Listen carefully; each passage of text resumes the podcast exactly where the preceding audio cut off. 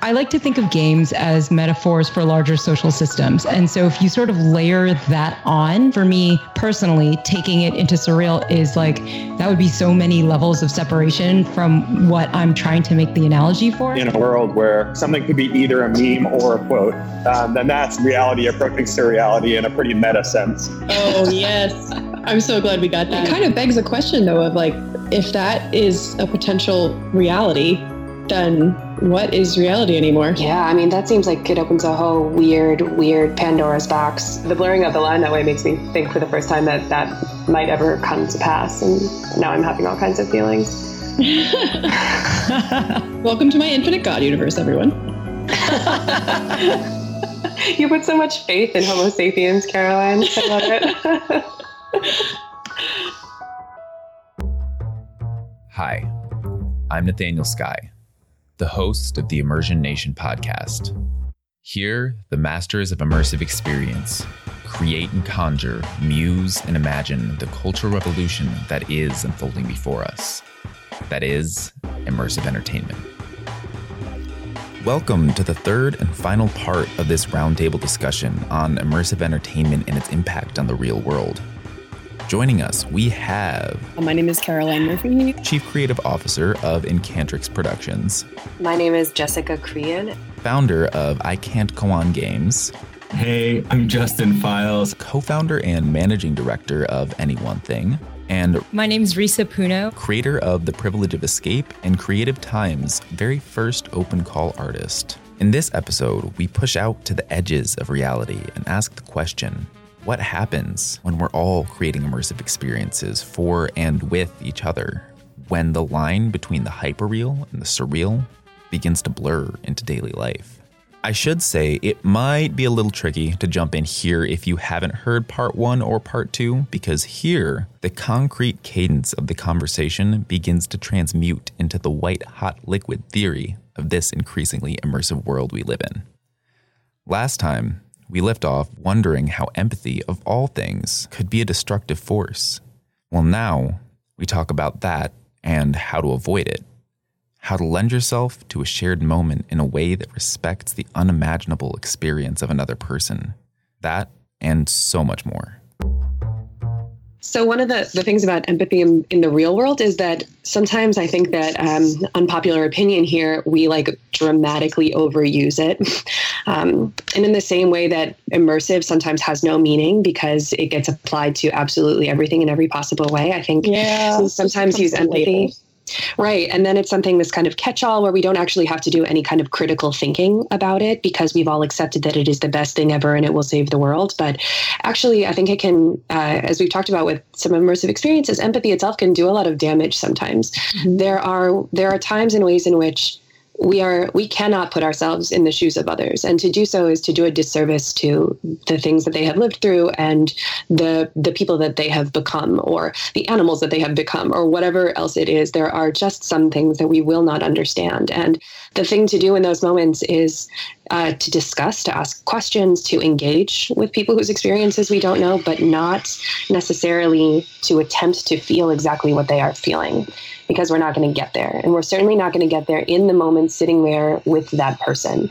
So I think because empathy is such an inherently self-centered activity uh, and i don't mean that in a bad way. I think it just is what it is. Like empathy is about us. It is about how how we relate to someone else's experiences and feelings. It is inherently taking someone else's experience and putting it through the lens of ourselves. I think that's really valuable in our own time to be doing that. But in the moment if you're with someone uh, it's not necessarily helpful to be attempting to do that while sitting there with them saying mm, yes i know how you feel. I know how you feel if you don't but that's why I think immersive experiences and games are so great for this is because they really provide a framework to be practicing empathy in ways that it's it is probably hopefully not going to be doing harm to people and still training us how to be the best possible agents that we can be and to to use empathy like a tool to say it's not who I am. I'm I am not an empath, but I am capable of using empathy when it is going to be helpful and not using it when it is going to cause harm. I love that. I love that. I, I, it's a topic that comes up a lot in the design community, and this concept of um, uh, trauma tourism right? The idea that like in that it could be very harmful to design an experience that capitalizes on the pain of a uh, marginalized group. Um, that's that's not cool. We shouldn't be doing that.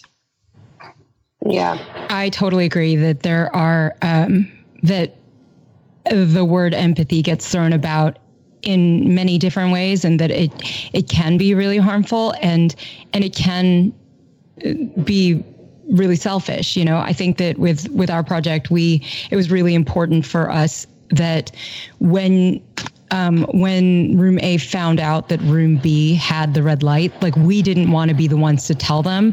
We wanted them to hear it from group B. Like part of our actor playing the research analyst was to draw it out of room B so that part of the exercise was listening. Like that was the biggest part was listening them to them describe the experience, to describe what a pain in the ass it was to drag all of these heavy things over, like over and over and over, and talk about how difficult it made that you know, rather than just even just watching, right? There's a difference when you're really listening.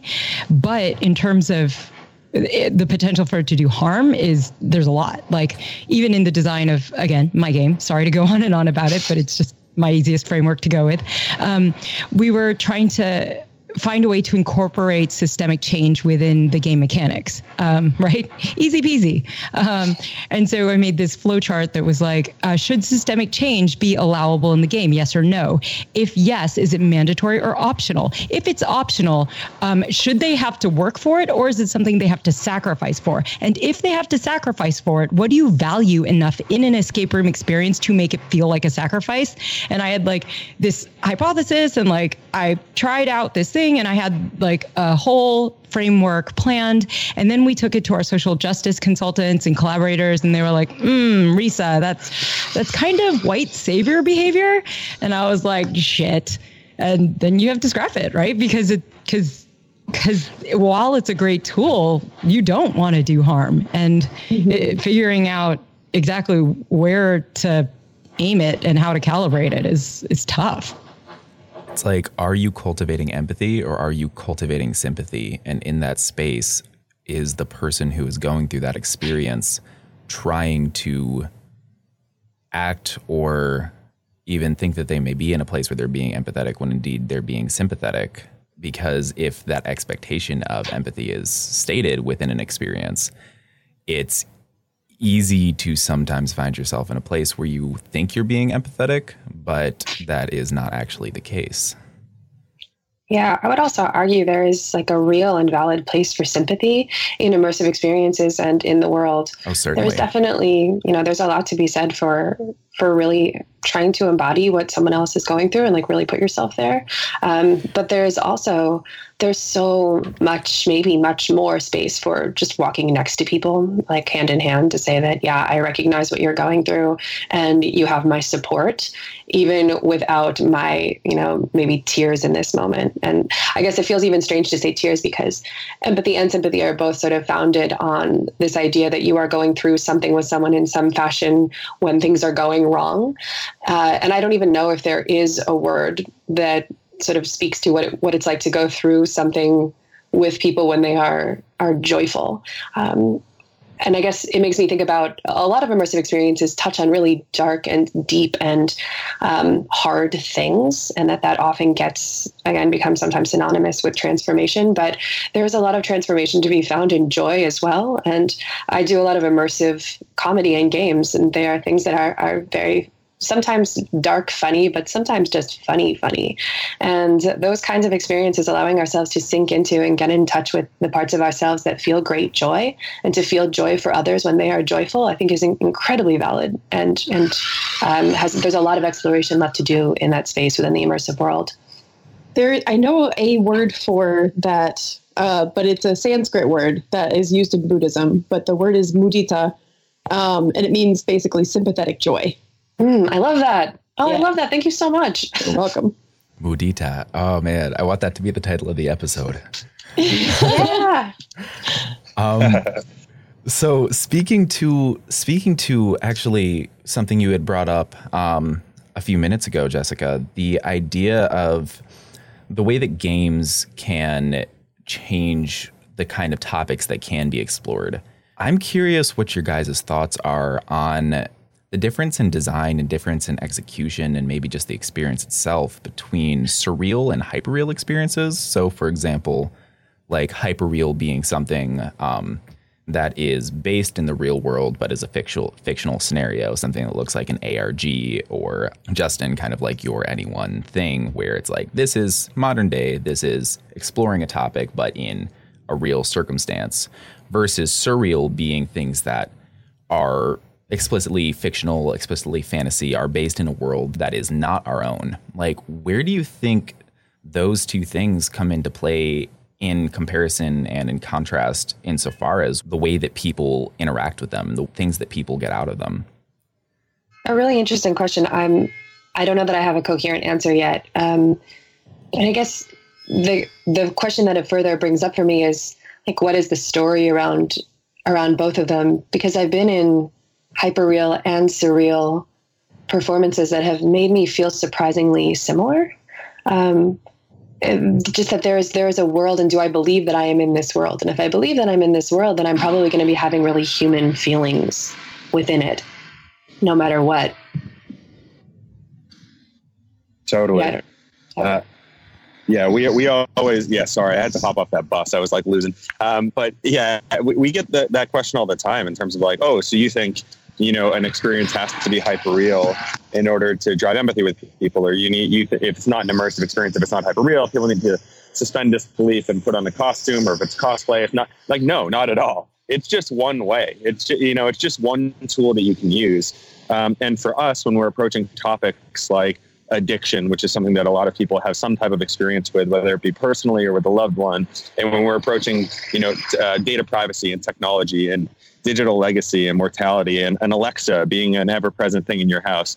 It people buy into that stuff more when it's when it's hyper real in this case, but that doesn't mean you couldn't approach those exact same topics uh, through surrealism or through any other type of, of uh, um, way of approaching it. What are you guys' thoughts on the differences? Because you really can achieve so many of the same things no matter the setting of the world. But are there any differences that come to mind insofar as what can be accomplished or could be accomplished within the spaces, respectively? I'm not, sure not to completely just piggyback on my own response right there, but just from also a very practical level, um, our setting and everything is very light. Like we perform in people's apartments, um, so to in order to transform that, we can do lights and sound and so forth. But to do the level of stuff you would do if you had full control over the space would be a lot different. Um, so instead, we just use that to our advantage and just make everything hyper real from that point. Yeah, there's. I have a piece running right now in New York called Chaos Theory. That is, um, it is immersive, interactive, playable theater, and it is it is very real at the outset. You come to this meetup on chaos theory that is going to be led by this chaologist, and you're here ostensibly for a lecture, although obviously the audience knows they're here for an immersive experience.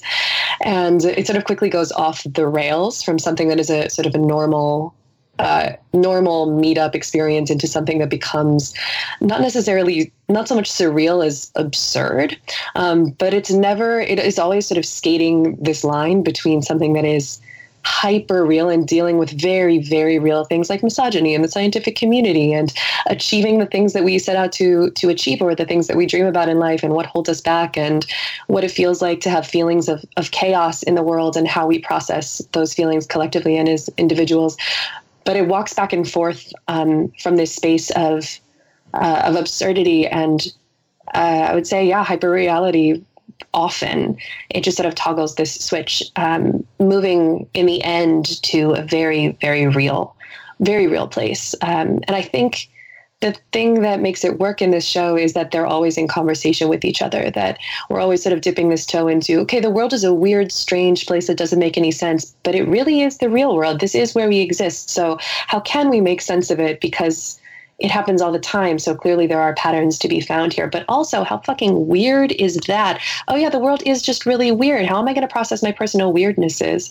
So it's not so much that the piece itself falls into one category or another, but that certain moments and certain actions fall into these categories. And how do we deal with the the experience of this back and forth that we have in life of sometimes feeling like things are so normal and sometimes feeling like everything is completely completely off the rails yeah, as a as an audience member for um, for Jessica's show, first of all, great, um, and second of all, um, I definitely felt that. I felt that for the most part, it did feel hyper real, but there were moments um, that felt surreal, and I think the the sort of um, fluctuation between the two sort of kept us on our toes. It it was like real, but with a sense that anything is possible, um, which which I think was really fun to watch and really, um, really interesting to be a part of.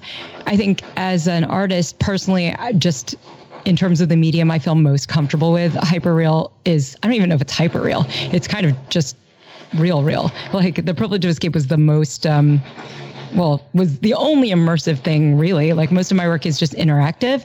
Um, and I rely on the context of, of wherever it is, whether it's a park, a museum, um, a gallery, whatever.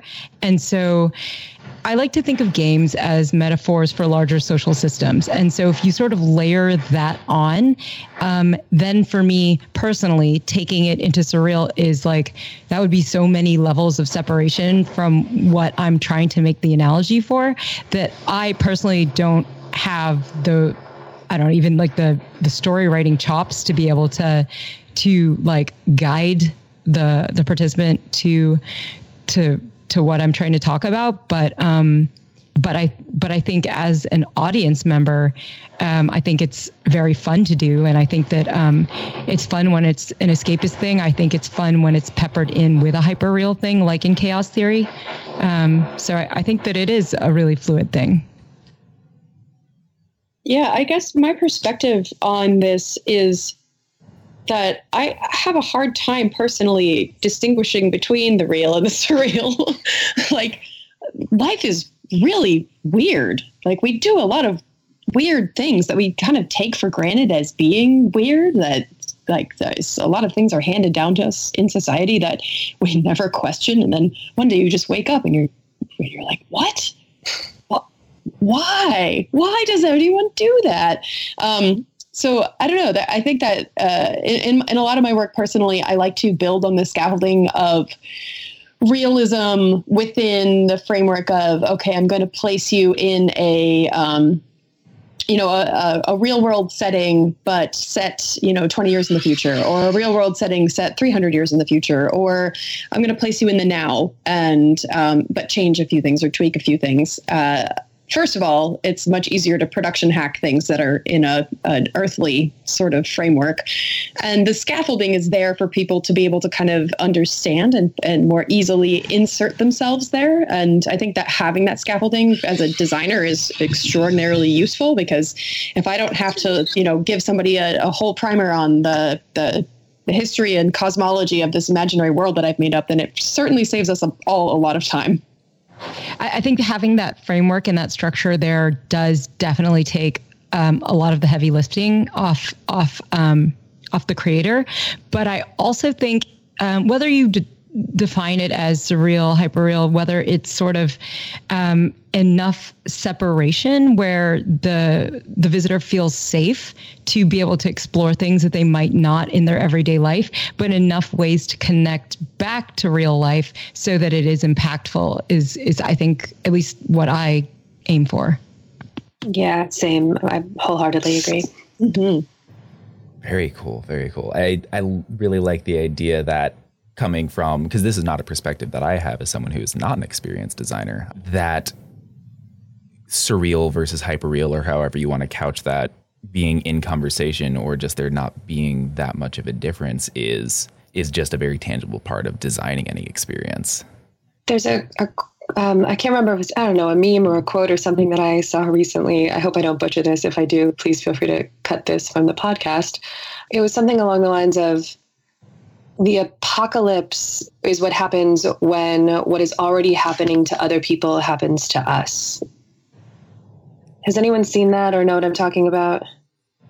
No.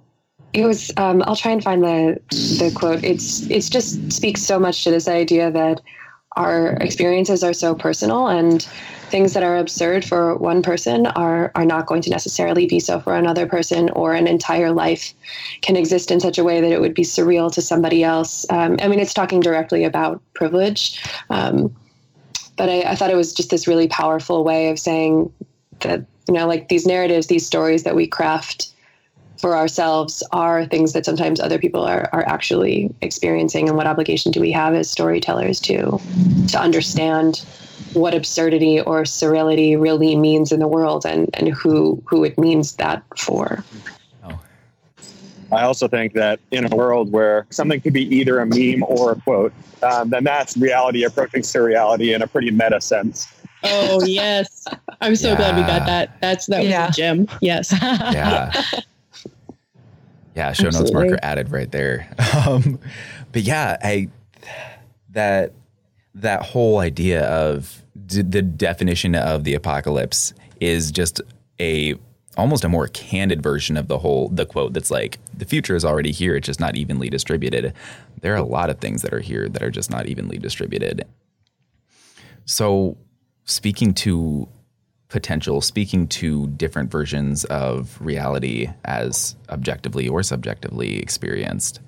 Um, what just kind of casting our casting our line of thought to the future, um, which we have touched on a little bit already. What do you guys see as like the wildest version, or that you could potentially imagine of having a much greater capacity societally, culturally, to intentionally create experiences with the tools, the skill sets, the the language that immersive experience designers are creating now. Like in the future where that is again much more commonplace where we have that potential. What do you think that that might look like? I mean, there's the what it will look like in five years from now, what it will look like in 50 years from now, and what it will look like a thousand years from now kind of like answers, right? Where what it might look like a thousand years from now, like, hey, maybe we'll be like immortal beings that could just plug ourselves into experiences anytime we want to and be able to experience all realities at once and and uh, become infinite and become become God.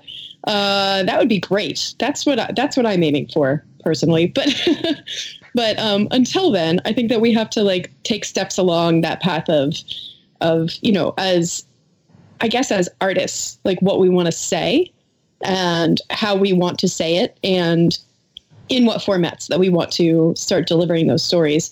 And also with the you know bearing in mind that we're living in a really strange time of change where i think that we're culturally due for a, re- a reevaluation of how we value a lot of the different things in society.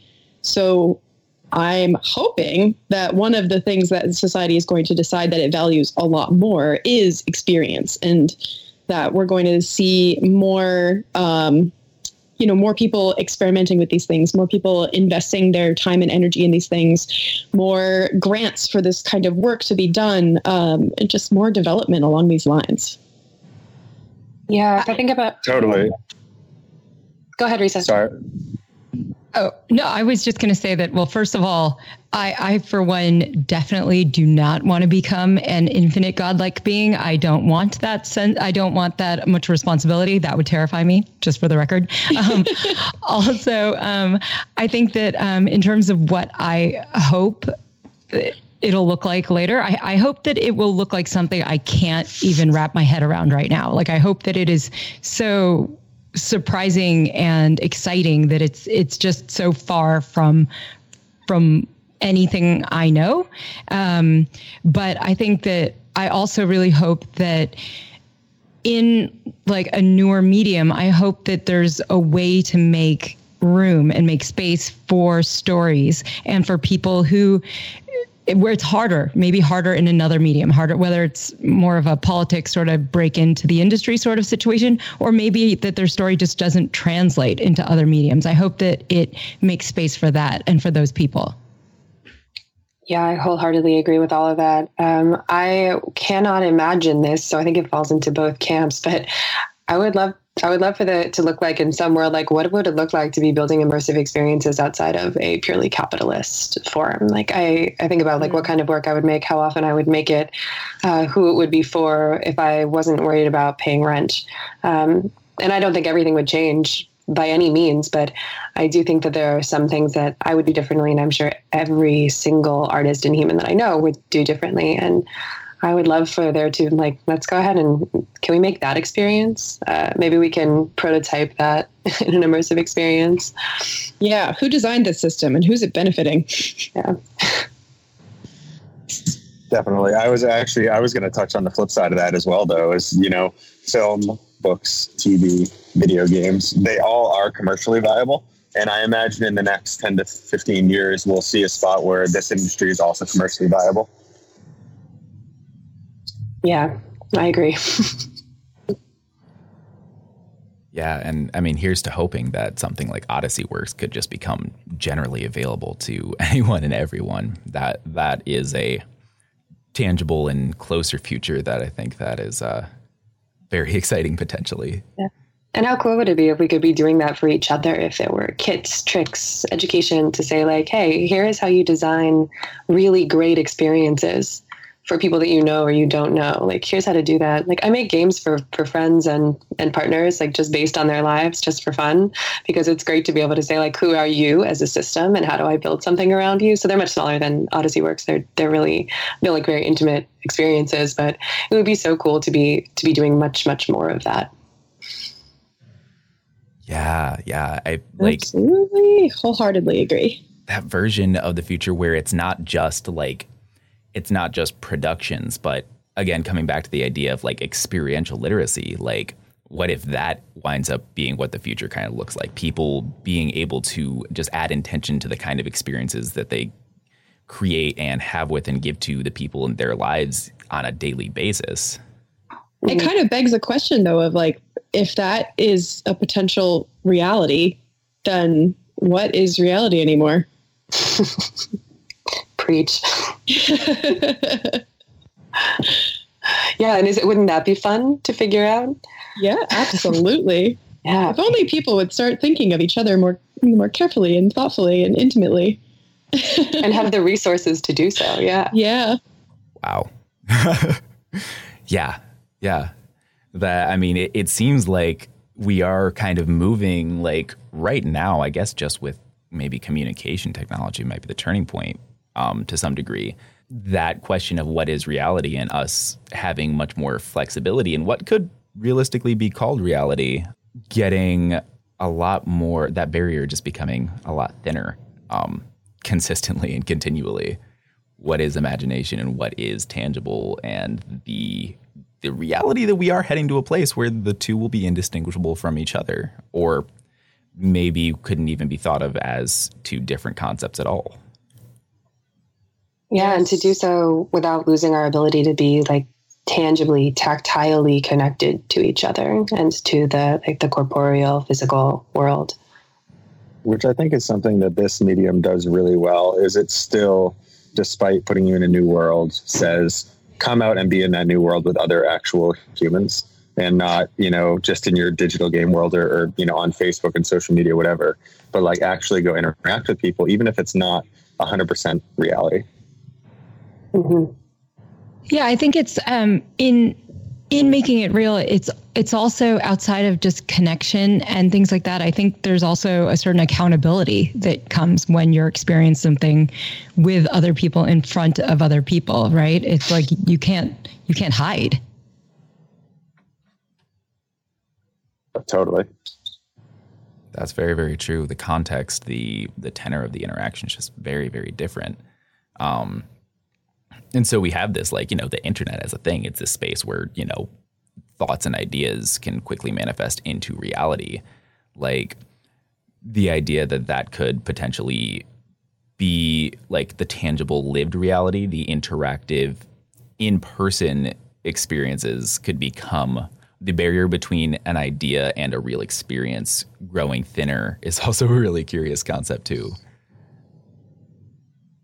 Yeah, I mean that seems like it opens a whole weird, weird Pandora's box here of like what would it be like where our physical world is actually like much more crafted than our digital experiences. What if the things that, what if the the spontaneity of our lives somehow primarily existed in a digital world and and our yeah our, our sort of lived uh, bodily experiences were deeply constructed uh, or curated. I don't think i like that. I don't love the idea that that would be, ever be the case but that blur, the blurring of the line that way makes me think for the first time that that might ever come to pass and now i'm having all kinds of feelings. Welcome to my infinite god universe everyone you put so much faith in Homo sapiens, Caroline. I love it. we can keep our fingers crossed. so, on that note of the infinite potential horizon, um, coming back to just this moment as kind of the final topic here for this kind of, I don't know, uh, renaissance, maybe wave revolution, blossoming, what have you, of experience design as it's happening right now. There have been so many things that look similar to this in different ways, whether that be, say, organized religion, as um, had been touched on earlier, or communal experiences, shared experiences. But we have this thing happening right now that feels different. Like, well, first off, before I get ahead of myself, do you guys share that idea that there is presently an uptick, a surge of immersive experiences and thinking around that kind of thing right at this moment. Yeah, it certainly think, seems so. Yeah, definitely. It definitely feels that way. Um, at the very least, we're talking about it differently, and people who are doing things in disparate realms um, or adjacent realms are really coming together to discuss what the intersections of all of the things that we're making are. I remember a few years ago, I was making immersive experiences that I didn't have a, a, a, phrase for it. So I was calling things site specific, but they, they were not site specific. Uh, they could have been really anywhere. They just were breaking the fourth wall. Um, there just wasn't a term for it. So the, the way in which things are, are cohesing and coming together uh, and the kind of conversations that are happening definitely seem to be accelerating the pace of the, the growth of the immersive industry. So that leads to the question of why do you guys think now? Why now? Oh, that's a great question. I mean, I I have my own kind of like like suspicions about this that I will be hoping to maybe prove out through research with this the undertaking of the PhD. Um, but I suspect that there's something to do with the fact that we grew up with this uh, vast connected information network.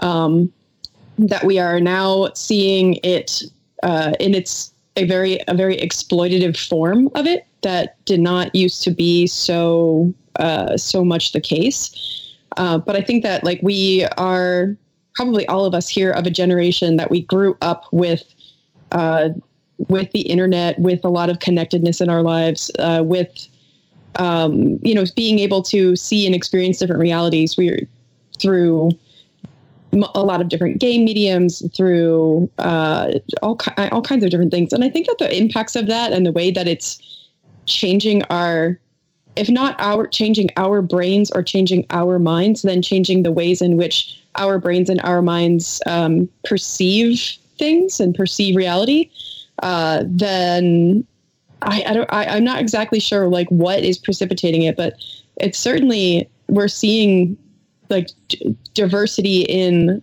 how humans behave and interact and exist with a lot of these new technologies, um, including things like increased depression and anxiety to a scale that like what we are, it seems unprecedented. Um, and I think that a lot of this like hunger and desire for connectedness and for returning to, um, you know, these in-person experiences and like and tangible connectedness is a, a big reaction to a lot of those the you know the darker sides of that connected reality that we're that we're seeing.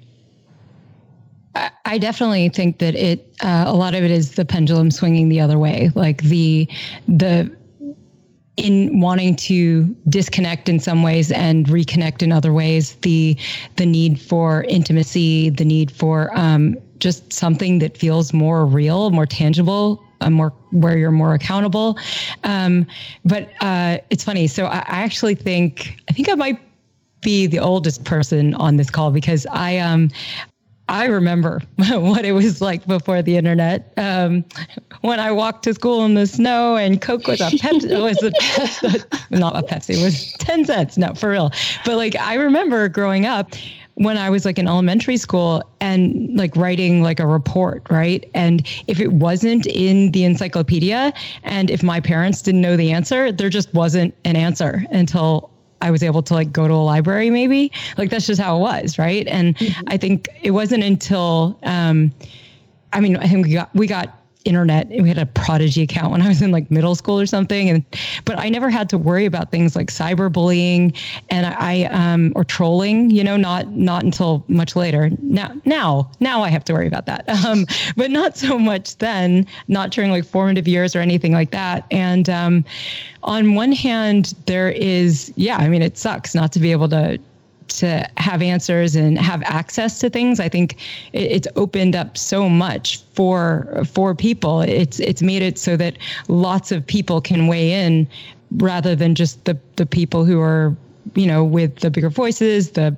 the bigger budgets, the like the production companies, corporations behind them, things like that.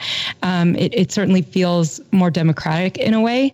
But I also think, I don't know, I think that there's a romanticism for um, like if you haven't experienced something like when i think about the times um, in history that i have not experienced i i think i romanticize them. And so i sometimes wonder if if people are either people who haven't experienced it are are romanticizing it or people who um, have experienced it. But you know memory memory always uh, colors the the records of the past. Yeah. Oh yeah. Yeah. To all of that. Um, the other thing it makes me think about is the fact that we I mean, artists are doing a lot of creative problem solving nowadays around all of these things. And like, that's part of why I think we're choosing immersive over other mediums. But also, you know, it used to be that going to an immersive environment meant like going to Disney World. Um, and now we have more people who are feeling empowered to make decisions and create experiences. And so we uh, we do have, you know, for all of its limitations, like much much greater diversity of of being able to step into immersive worlds that take us to another place than we used to have. And I think the fact that we have that, that empowerment, we have so much individual or small group empowerment is also like really due to the fact that we grew up with all of this agency, the ability to find answers for ourselves, or um, suddenly we have this ability to connect with people all the way around the world, and anything seems possible, or at least it did for a while until we were like, oh, wait a second, now we are suddenly as a, a species being driven towards a potential particular end. So with all of that infinite possibility, available to us, why wouldn't we create really elaborate worlds if, if games are doing this already for us or uh, the internet is already doing it for us? Why wouldn't we try to make them as real as we possibly can, sort of melding this these childhood experiences of going to an immersive environment with the things that we care about now and want to be exploring? Yeah, and and I think too that um, that there is I feel like creators now are are willing to put more trust in a way in their in their audience, in their visitors, in their participants, right? Like I feel like by the nature of it, when you allow people in and and share space with them, they they become authors too. There's a collaborative aspect to it that um, I think is more welcome now than it used to be. Yeah, there's also we look at um like there's so many complex systems out there in the world and they're really hard to get a handle on let alone feel empowered around. And i feel like a lot of the reason i can only really speak for myself here but a lot of the, the reason that I, I make playable things or introduce play to systems that otherwise would not be playful like philosophy and climate change and chaos theory is to help them to be understood and sort of bodily experienced in a way that makes them make sense and feel um, and have people feel like they can have agency within these systems. So I think a lot of it is really in direct response to the fact that the world is often a chaotic and disorganized place. And here we are as storytellers and game designers saying, hey, we're going to try and make some semblance of sense out of this. Do you want to come do this with us? And I think that's really inviting and appealing to people nowadays when things are are feeling really messy in the world. Mm-hmm. I, I totally resonate with the idea of like of adding play to something in order to make it um, to, to make it motivating and make it really accessible and fun for people. Uh, I, I do this for myself all the time, like to, uh, you know, I, I don't like working out. So I'll make a character who really likes working out. and then I, and then I have to work out. I'm definitely going to have to steal that trick. um, yeah, I don't know if that's going to work on me, but I'm willing to try. Yeah, I, I 100% agree about about the power of play and about how um, and and about how that can be really helpful. Like again, with my game, The Privilege of Escape, the reason why I did that was because I felt like the word privilege is it, it's it's a tricky word, right? Because it, in a in a social context versus in say an economic context, it, it has sort of different meanings or or not exactly the same meaning. And so that was something that I feel like people are getting really bogged down in. They're still getting bogged down in with language. And I feel like I just wanted to make an experience that that encapsulated the mechanics of it and sort of distilled it in a safe way. And and I really think that that games help do that. Um, and and they can make it simple and easy to digest and make it accessible. Like I think that's another thing about play is that um, it makes it so that you don't necessarily have to understand the entire like canon associated with a certain medium, a certain um, subject matter you can you have a point of access you can like touch it play it you you and in games you know what the goal is often and there's sort of rules for engagement that it's like bumper bowling in a way. And actually i don't know justin if you're still on um, but i wanted to make sure you had a chance to share your thoughts if you had anything in there. Yeah, no, I mean, I agree with all of that. I would say the, the one spot where maybe I dissent a little bit is I think when it comes to making things accessible, yes, play is great for people who like doing that. Um, and, and other people might not resonate that way. So, you know, it's really when you're, when you're trying to tell a story, it's trying to think about who your audience is and, and connect with them in some way. And there's just, there are so many different ways to do that. Um, and, you know, to your, to your point, like Disney World did that for a long time. Um, and we're in a spot now where we have different types of technology and different types of stories and a different reality to deal with. And that means we're going to have to tell those things in different ways. Yeah, definitely. For as immersive is amazing, it also doesn't have to mean interactive at all times. mm-hmm. Definitely. We, in particular, like we have people that come in. Um, like I said, souvenir takes place in, in a flat, like in an apartment, and people come in and they'll start like reading every single card that's laid out and looking at every photo, some of which are part of the set, some of which aren't. Um, and we have other people who come in and just kind of stand there. And that doesn't mean that either one is taking in the story more or less. They just have different ways of kind of digesting the world and becoming a part of it.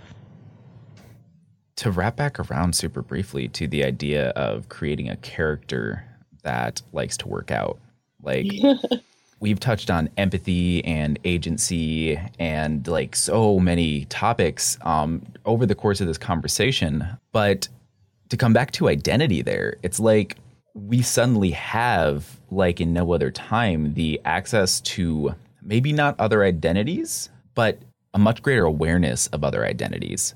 And you know, with right now the whole like the term identity politics being so present in all of our minds, likely, like this idea of identity as like one of the intrinsic staples of immersive experiences and the exploration of that um, it seems like the identity might be part of why now i feel like in a lot of ways yeah i don't i don't know enough about the history of like the term identity to be able to speak to this with like the utmost confidence but there does seem to be something in the zeitgeist right now that says identity is who we are um, a little bit more than maybe what we do. And immersive experiences really allow us to do to, to take action not just to have this sort of heady experience of who am i but to put those things into play to see what it actually feels like to live that way. And, and i tend to steer clear of character or not that's not true at all actually. I play characters. Um, but i tend to allow or invite the audience to, to not do that, um, to play as themselves, or maybe just sort of heighten one aspect or facet of their own personality um, in at a given moment or in over the course of a, a production, because there's so much to play with there already. Um, but I, I really do love this idea that we can play ourselves and sort of play with ourselves and with our sense of identity throughout a piece to say, okay, in this moment, I am being this kind of human or I am tapping into this particular aspect of self without it having to completely and totally dominate who we are. Um, I love I love playing with that nuance and letting people have an opportunity to to do the same themselves. Totally. I, I love the idea of somebody being able to, you know, play themselves but step out bound, like, you know, step out of their track a little bit Mm-hmm. And I mm-hmm. think that'll, that, you know, if they can get like a taste of something else, maybe they don't need to become someone else to understand something. Yeah. Identity is such an interesting question from, for me um, because I have done so much uh, growth and and exploration of my own identity through uh, ha- having different types of, of immersive experiences. Um, and, and, a lot of it is can be incredibly therapeutic and, and helpful. Um, I think especially when you're uh, when you're a queer person, um, it can be really freeing uh, to be able to take yourself out of the the societal conception of what you are, be able to do something different and say, "Oh, that is actually more real. Mm. that that is more real for me." Um, but I also think that like my perspective on this is definitely colored by my own experience. It's really hard for me to say that that is is something that's true or or that might be true for everyone. Um, because to me, it's like, oh yeah, well, it's so obvious. Like gender's not a binary. of course. But but you know, that's something that t- took me like, you know, 30 years to figure out for myself. Um, and that I wouldn't want to like force my perspective about identity on someone else. Um, but you know what I perceive to be truth, I like definitely try to build into my my own kind of framing of experience design. So I think that actually might be a really incredible note to um, start looking at wrapping on. You guys, this has been like without question highlight of my week um, and probably the last few. Uh, thank you so much for being willing to take the time. Thank you for your continued efforts to document this emerging, like crazy, wild field and connecting like creators in this in this field because uh, that is really, really important work, and I, I think it's great. So thank you. Yeah, I think it's it's especially in terms of like issues of responsibility as a designer, right? As as somebody who's um, crafting narratives and and speaking for yourself, but not over other people. For example, you know, I think that listening to other people's considerations and the things that you all think about when you're um, making it, it, it I hope that I become a better and more responsible um, person in as as I make my away from the periphery of this industry. yeah, thirded uh, or seconded on all fronts. All right. So, yeah, and on that note of responsibility, actually, like, there's definitely, like, as we've been going through for the last couple hours, I'm like, hmm, that seems like it may need to be the topic of a conversation, an entirely different conversation at some point in time. yeah, there's so much in there. Oh, my word. There's so much in there. Um, does anybody have any last notes or anything they want to put out into the uh, into the audio sphere um, before we go?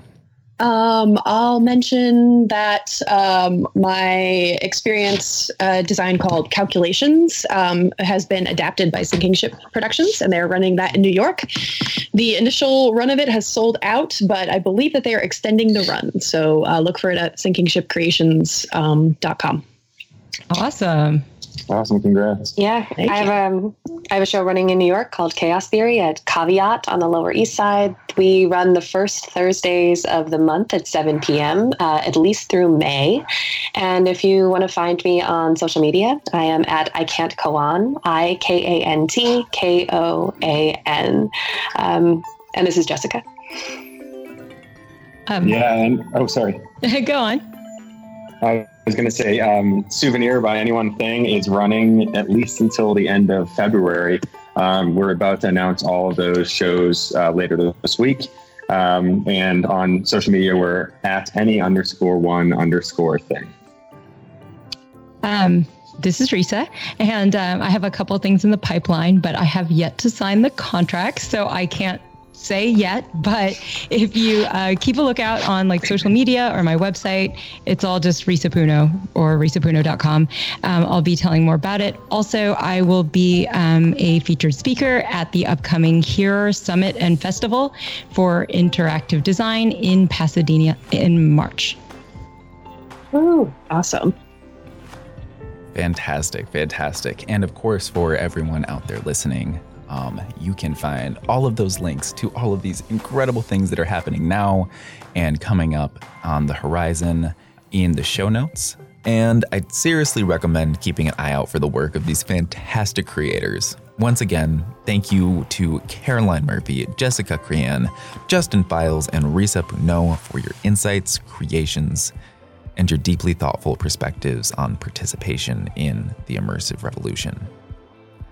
For all of you listening, I hope we have the chance to find ourselves sharing an immersive adventure at some point in the near future. But until then, I am looking at an adorable little pie chart that says that 68% of you wonderful people are at this moment listening on some sort of Apple or iOS device. If that's you and you think these conversations are at all important for the immersive community, please take just a moment to review the Immersion Nation podcast on iTunes. That moment not only makes a world of difference for us, but goes to support all of the brilliant immersive creators that we have on this show. And if you do, we want to say thank you. We would love to give you a shout out by name on the next episode. And sincerely, thank you all for joining us on this adventure.